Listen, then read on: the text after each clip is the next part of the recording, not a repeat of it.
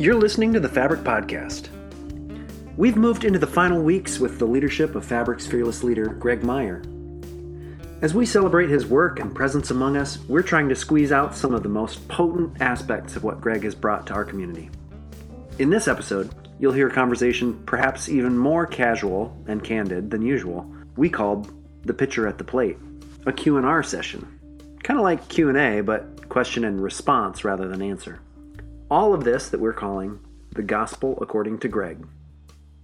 Oh, and it's worth noting, too, that at the end of this gathering, Fabric regulars voted unanimously to welcome Ian McConnell as Fabric's next leader, so stay tuned for lots more there. Here's Greg. Today, we are doing something I have never done in all my years here, and that is do a Q&R session with you guys. I got a few remarks just to kind of open it up, Q&R means question and response.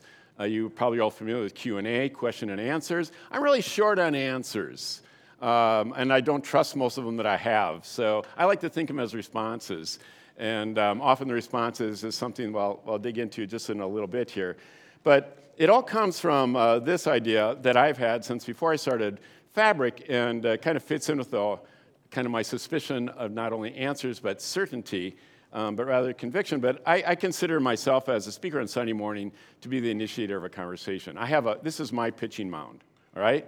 So I pitch from my pitching mound, and you kind of expect me or someone else, Melissa, others, Chris, Lillehei, to be up here. And when we are up here, we aren't telling you the way it is. We aren't telling you this is what you're supposed to believe, this is what you're supposed to do.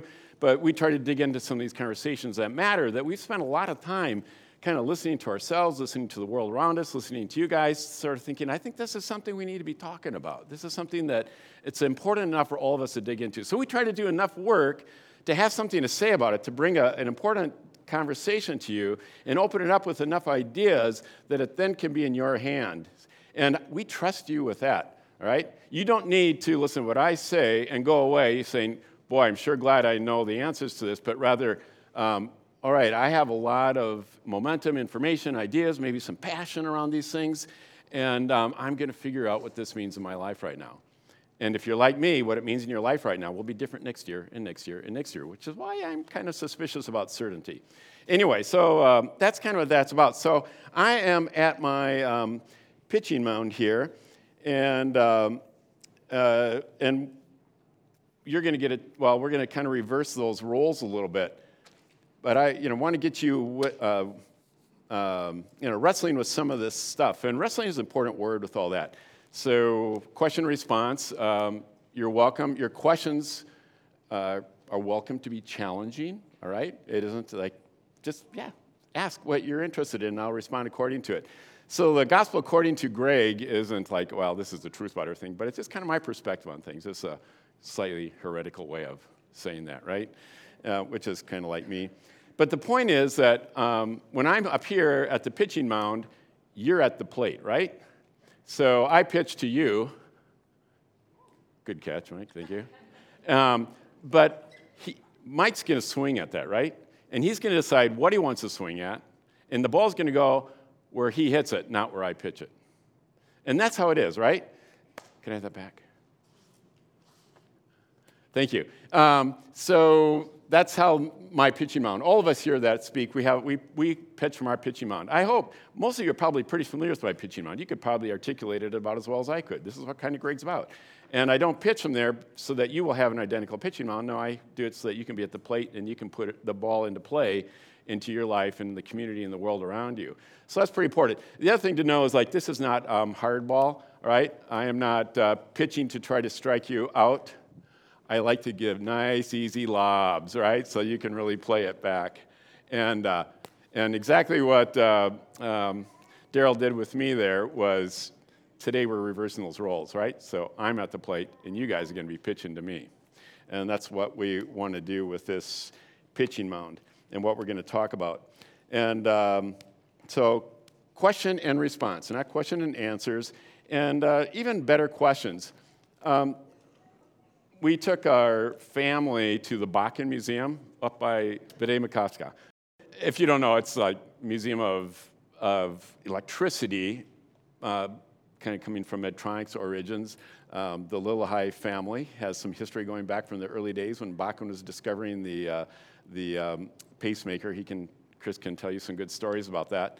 But it's also even more than a museum about electricity. It's a museum about questions. And they would say that they figured out what they figured out because they learned to ask better questions. And they have a great display when you go in there. One of the first things you're going to run into is this question reframe thing. And at the very bottom there, this is what it says. Great innovations aren't always solutions. Sometimes the key to innovation is an ambitious, frame-changing question that sends us down unexpected paths. The right question helps shine a light on the roots of the challenges we face and helps us see where opportunities lie. When tackling big problems, you need to ask big questions. I was ready to sue them for copyright infringement. Like, this is so Fabric. But it is wonderful to know that a lot of people are thinking this way and understanding that way. I mean, our biggest roadblocks aren't because we don't know the answers, but because we don't know the question yet. And we got to keep finding new questions. And so this is kind of an opportunity for us to do this. So the whole community is an opportunity to find what are the questions that really matter. Let's not worry about the answers, but let's ask these questions and see where they lead us. And usually what a good question does is leads you to even an even better question. So that's kind of an important thing to do. Anyway, so if you go on here, they have a couple examples. Like these are some places where we're stuck as a society because we just ask bad questions, like the questions, how can we use cars less often? Or how can I make less garbage? Those are things, we need to use our cars less often, we need to make less garbage because we're drowning at one and we're just consuming our planet with the other. But they're kind of like, I don't know how to answer these questions. So they just give you an example of some better questions, like, why are we so dependent on cars? Oh, that's a great question reframe. It's one that I maybe could make some progress on. Or, when does something become garbage? Huh. So good examples, I think, of what that better question concept is all about. So at this point, Melissa, you want to come down? I would invite so what are you thinking about? What are some questions you have? If you look on your Sunday paper, the back of it, I didn't bring mine up here, but on the back of it, you'll see a whole lot of our fabricisms, themes that have recurred over and over and over that we keep coming back to, that we find have been instructive in helping us find our course and ask the better questions. So, some of those might tip off some things. And so feel free to do that. And there are no dumb questions, no bad questions, no wrong questions. I have an illustration for that. Okay. One of the things on here is this one, if you twirl it around, it says vision leaks. And I have to confess that until maybe it was even this year, I thought that was a bad thing or a good thing. Or I get confused, like, do we want it to leak or do we not? So tell us about vision leaks. Yeah, so what does that mean? I mean, that's one you may not hear so much, but it's something we practice as leaders constantly. And that is, I think, truly, I believe, as a leader of a community like this, the only thing I have, there are really only two things I have. One is my vision, the vision for this community, and the other is your trust. So I need to have a vision, I need to earn your trust. But the vision is, we lose vision easily. I mean, you guys are all busy. This is not your job to be thinking about what Fabric should be about and what we should be doing and how we should be doing it day in and day out. That's my job, right? So I don't expect you to do that. And what people do is, vision turns into tasks really quickly. We have this vision, I agree with it, and it means I do this and this and this. But the vision gets replaced with this and this and this. And it often just kind of gets lost. So a reality as a leader is to realize that vision leaks. And so if these things, there's some elements about Fabric that are important, how do we repeat them constantly to keep that vision full, knowing that it's always leaking? I've got some new questions coming in already. Yeah. So that would lead to another thing which isn't on here, but for me is called creative redundancy. How do we do a whole series on relationships to help us keep our relationships vision-oriented? But not just be repeating ourselves. Okay, here's one. What are the biggest, most important takeaways from the Bible or God that we should try to make sure our kids grasp as they grow up? Oh, that's easy. Yeah. I don't want softball. Yeah. But also, like, if it's big enough to bowl me over, that's kind of that's a big question. Mm-hmm. How would we answer that? I'm trying to think of what's at the heart of that question. Is I hear someone saying, "I want my kids to grow up with can we call it a faith with a three-stranded view of the world." And for those, I know there's some new folks here today, and you probably have no idea, like, what are these people talking about, and why are they doing this? But we talk about our three strands of self and others, and that third strand, God, Yahweh, Elohim, whatever your language, the higher power, the divine, that which is beyond us. And are weaving our lives together. And I want my kids to grow up doing that. And I found that, this is true for me and probably for many of you, that I found that in the Bible was a major source, a major place that helped me put those pieces together. But one of my greatest fears is to actually give one of you a Bible and just say, read it, because you will drown in this. And there's a lot of stuff in here that is not helpful, at least at surface level. Scholars Lightning. Try to... Yeah, scholars trying to find, there's got to be something good in this story, or in this idea. So read me that question again. What's most important for our kids to... What do we want to, what should we try to make sure our kids grasp as they grow up? What do we want our kids to take away from this wrestling that we do together? So I really do think help our kids grow up in a way that where they tangibly see the fact that they are not alone, but they are there with others, and that they're with that which is greater than all of us, with God, and that life isn't necessarily easier and better, but it's fuller. We're more resilient. We're stronger when we bring those things together. And to root that in things that are greater than us, it does not need to be restricted to the stories in the Bible, but I think the Bible can be is one of the great places to do that, but it's very nuanced. I mean, and to help a child go from how a 5-year-old might be hearing Bible stories to how the 13-year-old or the 18-year-old or the 21-year-old is going to hear those stories and struggle with them and fight against them and so on is really complicated. And but I think continuing to surround and listening to their questions, not trying to make them conform, allow them to rebel. I don't know, what do you... I have some bigger people that have grown up in this, and they know that there are people who care about them, and they know it's okay to ask questions, and I feel like that's pretty huge. Yeah. I mean, there are a lot of great questions coming in. You ready? Yeah, I don't feel like I've fully done justice to that, but I probably won't to any of them. So. Well, this is sort of related. And by the way, you can always make appointments for me to go have a beer sometime and talk more about any of these. I'm open if you're paying. So, well, I think that question was a little bit about, like, what's the foundation that we're giving our kids, right? And this question is interesting. Sometimes when we say, we have a song, I don't know, you don't know, we don't know, there are no answers. It feels like there is not a strong foundation to lean on. How do we reconcile that while not being judgmental? So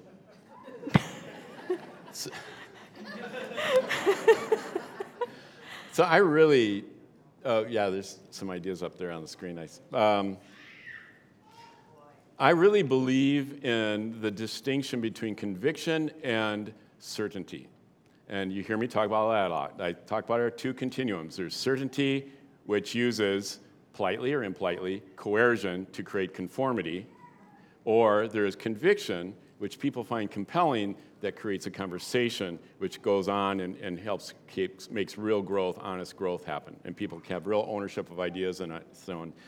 And I really think the response to that is for me to say, I don't know, we don't know, is that, oh no, I'm groundless? Or does that mean, no, I think I can live in the discomfort and let things actually be what they are? Because this world is too big for you to handle. I mean, you cannot understand what is going on in this world or even in your own life.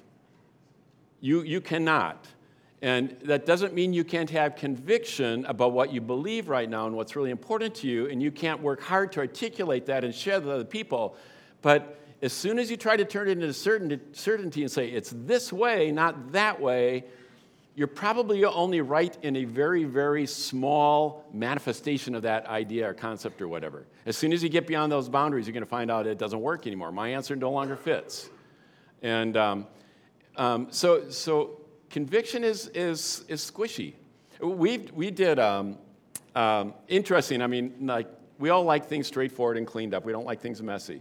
But we many times over, I don't think we've done it just in the last couple of years, but many times over we've talked. We've had groups of people get together around Fabric to figure out, like, what is the most important thing about Fabric. And every time, the number one value was messy. People valued the fact that we let things be messy. That doesn't mean done poorly. That doesn't mean not thought out. That doesn't mean that we don't try hard, but we don't try to squeeze something out of who we are or what do we expect of each other or what we're trying to figure out that isn't actually there. We're willing to let it still be a little bit of a mess, even maybe a lot of bit of a mess. And, you know, because I work really hard on the stuff that I prepare to talk to you about, so I may come across like really pulled together and get this, you know, I've got this, I'm not messy. Just ask my family. They're all there in that row. You know, it just, yeah. So then is there stability there? Is there okayness? Is there peace? And where does that come from? So that's on the 21st, I'll be talking about that. But not today. My quick answer is, if you watch a couple dancing, I mean, something more than just the two-step, and you say, oh, they're in perfect balance, and their movement is so beautiful and so graceful. But if you take a still of them at almost any point, you would realize that is unsustainable. If they try to stop that way, they would tip over. So their stability is in motion, is in their motion, not in that moment. And we want to find it in this moment. We want to drive a stake down right here, and that's not life. Life keeps moving. Life is changing. It's in motion. So your stability in that uncertainty is that just a confession, a letting go, and a holding on at the same time. Yeah, it's a paradox, which is more than having two piers in front of your cabin. A pair of docks. Docs. Sorry. Okay. I can't resist. We will miss your jokes so much. Can I have that in writing? Okay. Well, I think. Oh, you guys are so good. Let's just get real. I mean, this is a kind of personal question about how do you pray? How do you practice that connection, that conversation? I tried to talk about this, what was the stuff that works just before Christmas. I definitely use, like, moments when I actually stop and pray. And God box, we talk about God boxes here. Like, what, you know, we need a God box to be able to articulate, understand, grasp God. We just have to realize that it's temporary and it needs to keep growing. So I've got a God box, and I have language and names and stuff that I will use. I'll be within there. But to me, my goal is the biblical passage to learn to pray without ceasing. And that doesn't mean pray all the time in a formal way. It means to understand everything I do is prayer. So, you know, I get more jokes about sitting up the chairs here on Sunday morning when because I'm the chairmeister here. Who is it asked me what I was going to, Matt asked me, what are you going to do on Sunday mornings after you retire? Like, go move all the furniture in your house? I hadn't thought about that. It's probably will.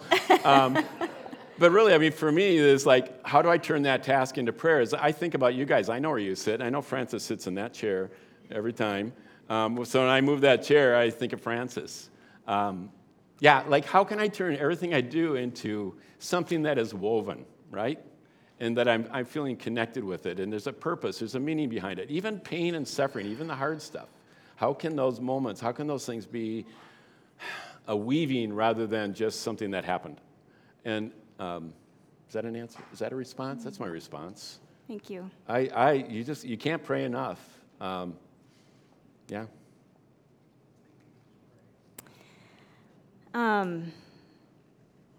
Well, here's a very practical one. How should we think about balancing time and financial resources on our spiritual journeys, which feels selfish sometimes, versus helping others in greater need? Go and sell all that you have and give to the poor and follow me. Someone really said that. I think she's going to talk about that in 4 weeks. Yeah, that balance of generosity. When we are in the top, 5% of the world's population in terms of wealth and comfort and security, and then the extra stuff that we do to make sure we have enough of that for ourselves is really hard to balance. I wish I wish I knew how to do that myself. I do believe that finances. Your finances are a deeply spiritual question. They are not, that is not a secular, I don't believe in the split between sacred and secular. I think it's all part of one, right? So to see everything, to pray without ceasing is to see everything as sacred. And I really do believe that if your finances are out of control, then your finances are calling the shots in your life. That dollar, that job, that whatever is calling the shots in your life, not your values, not what you think your life is about, not what you want it to be about, but you're having to do what your finances dictate. So that is why we do a major thing for everyone in this community, have a budget they can live on and help to stay on it, and a way to get out of unsecured debt and to be able to stay out of that. We don't, and we know that's always a work in process. It'll always keep going on. And then to make that budget, actually, the next step is once you get there, then you can start making your budget reflect your values more, too. You can start moving it incrementally to reflect what really is important to the world and become more generous. I don't know. Open hearts, open hands, share what you can. Believe in generosity more than financial security. Pray without ceasing, right? Yeah. I mean, it's in every moment. We want that, but I want to know the answer. I want to know the right way. Okay, we're going to zoom out a little more to a question about other faith traditions and wondering what pieces of other faith traditions, Christian and non-Christian, and other thought traditions I'm going to add to that have informed your personal journey. Well, I grew up in the Christian tradition. And studied that. Well, it was, learned a lot about it then in college and then in graduate school and so on, and then been practicing it. So there's no doubt about it. When it comes to all the, the great wisdom traditions that we have around our world, I know so much about this, including the languages it was written in, that I just can't work with other traditions with the fluency I can work with this. And I really do believe, as imperfect or only one manifestation of God's presence in the world that the Bible represents, there's more here than any of us can ever unpack in our lifetime. So I don't feel like I need to apologize for that. I just need to learn how to use this really well. And that means spending time with it, becoming fluent with it, asking hard questions, revisiting, talking to other people, never doing it alone. But I certainly have impacts from other religions, and religions to me, are all man-made constructions, human-made constructions. I don't think God delivered Christianity. I don't believe Jesus was a Christian because that's an institution, right? It didn't even exist yet. So that we have institutions in our world that we use, but I think to have a really strong base somewhere is important. And for me, it's in the Judeo-Christian tradition. But I think to not let that be exclusive and to reach out, that would be probably one of my goals, to try to reach out more. It's certainly been influenced by Buddhism, Hinduism. I lived in Papua New Guinea for 7 years among people who have an animistic, I wouldn't even call it a religion, but an animistic relationship with their world, and learned an enormous amount about a completely different way of interacting with the world and the things that we would call spiritual or divine and so on. And while I didn't buy that because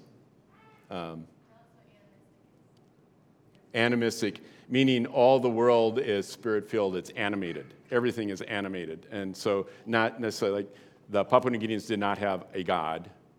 But everything had spirits and everything had meaning. It was, even saying everything had a spirit, some things did, but everything, kind of like the indigenous people in this country, everything had life that was in and of itself. And you were always related to that, and in more of a, they ask who questions, not what questions, you know, or why questions. It's always who, even if they're talking about the grass or the field or the animals and things like that. So no, yeah. Yeah. Okay. My science and math too are in your background. Yes, right? I was a science math geek. I thought that's where I was going. That's a, you got to buy a beer to get that full question because it's too long. Okay. But I think it's really important. I think it's really served me well to have that background. I find it just fascinating. So. Not a clash between them. Oh, is there a clash between science and religion? Yeah. I mean, to me, absolutely none. I think the deeper you get into either, the more you find the other one. No, there's no clash there. But yeah. This is an interesting one. Kind of practical again to some of the things that work around here. One of them is buses. And this person's often wondered, how many buses can or should one person be on, and does it dilute what each person brings to a bus if they're on a lot of buses? So it's kind of, yeah. So the bus, like, yeah, who knows, who can name all the bus seats? I can. All right. You're such a good student of yourself. I am. I tell you, that Greg guy, he is so smart. Yeah, well, I mean, and there's nothing sacred about the bus seats. These, again, it's a conversation starter. But on your bus are 6 seats. There's the learner, and then there's the mentee, the person who learns from you, right? So the person, your mentor, and then your learner. Then there is the stretcher, and the encourager, and then there is the yin to your yang, and what? Oh, geez, now I'm stuck. Truth teller. Thank you, truth teller. But so I think it's really important to have all those people on your bus, the people you turn to for the right things, and you get balanced information, balanced input from people. You can be on too many buses. Yeah, you definitely can. I mean, I think that's a boundary sort of thing.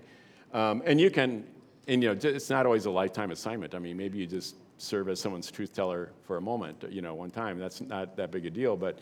I do think you will be well served to actually be able to fill in the names of the people, and you can have more than one per seat, right, of that bus.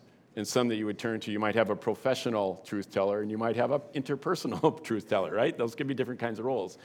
But I would do that. But then also, watch your boundaries. Don't overdo it.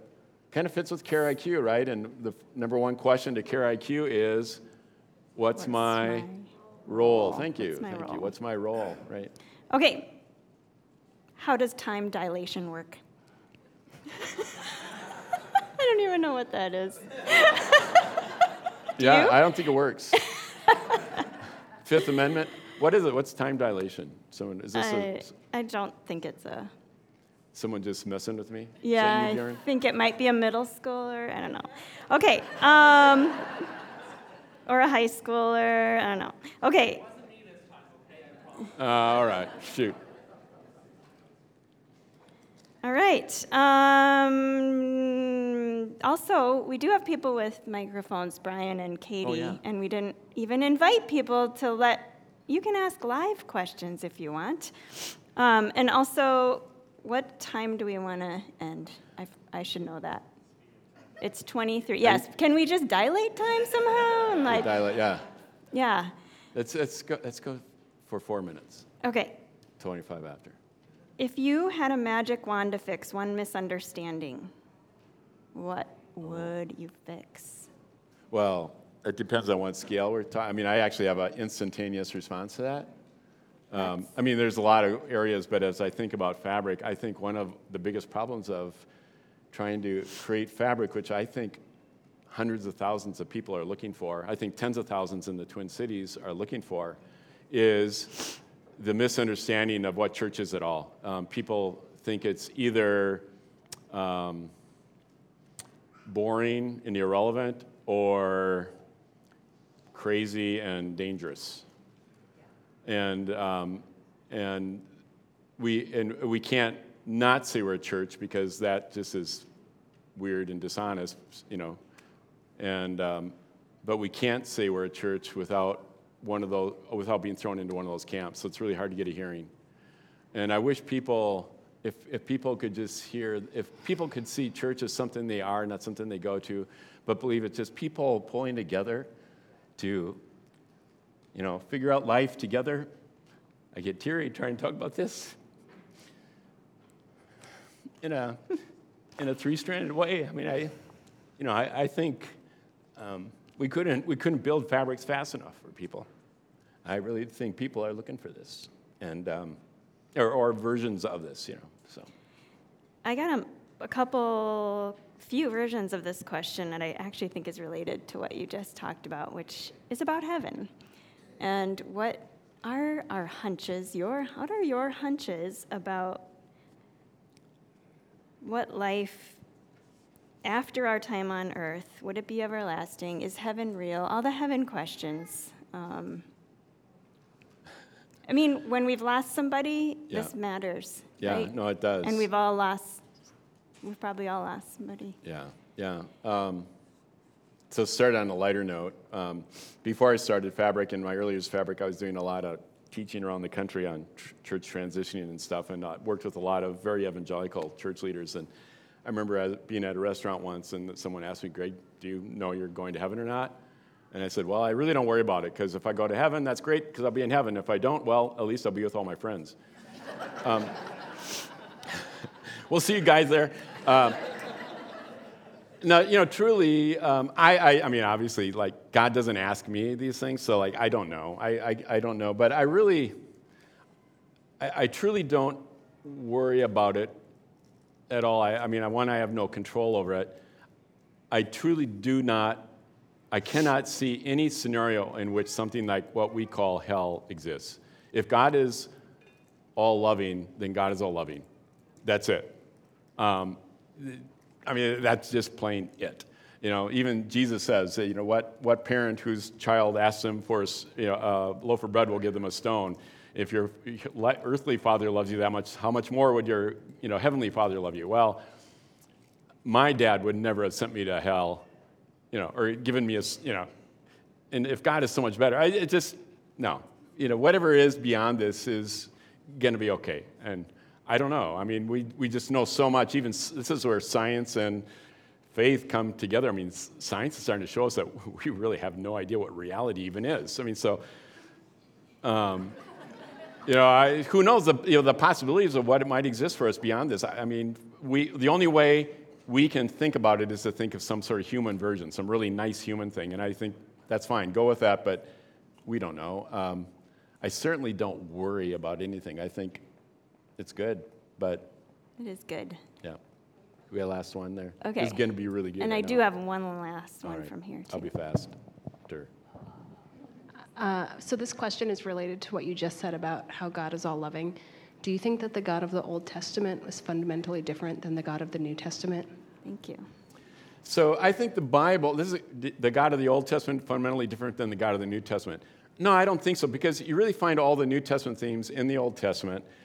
I really believe that the Bible was the people who are trying to figure out who this God is, what this God thing is. It is the history of their discovering what God is, not you know, God's autobiography explaining this is who I am, this is what I do, and people were wrestling with all this stuff and writing their insights and evolving and trying to figure out all these things. The whole time. So I don't know. God doesn't change. What God is doesn't change, but our understanding that perceiving, our God box, does. And I think if you read the Old Testament even and the New Testament as people, the evolution of understanding, a very lumpy evolution, and not not everybody together, but all kinds of different strands going all different directions. So if we're feeling lumpy and not all together, we're doing it. We're doing like it. Like they did it. Okay. Yeah, and that's what it's like. Yeah.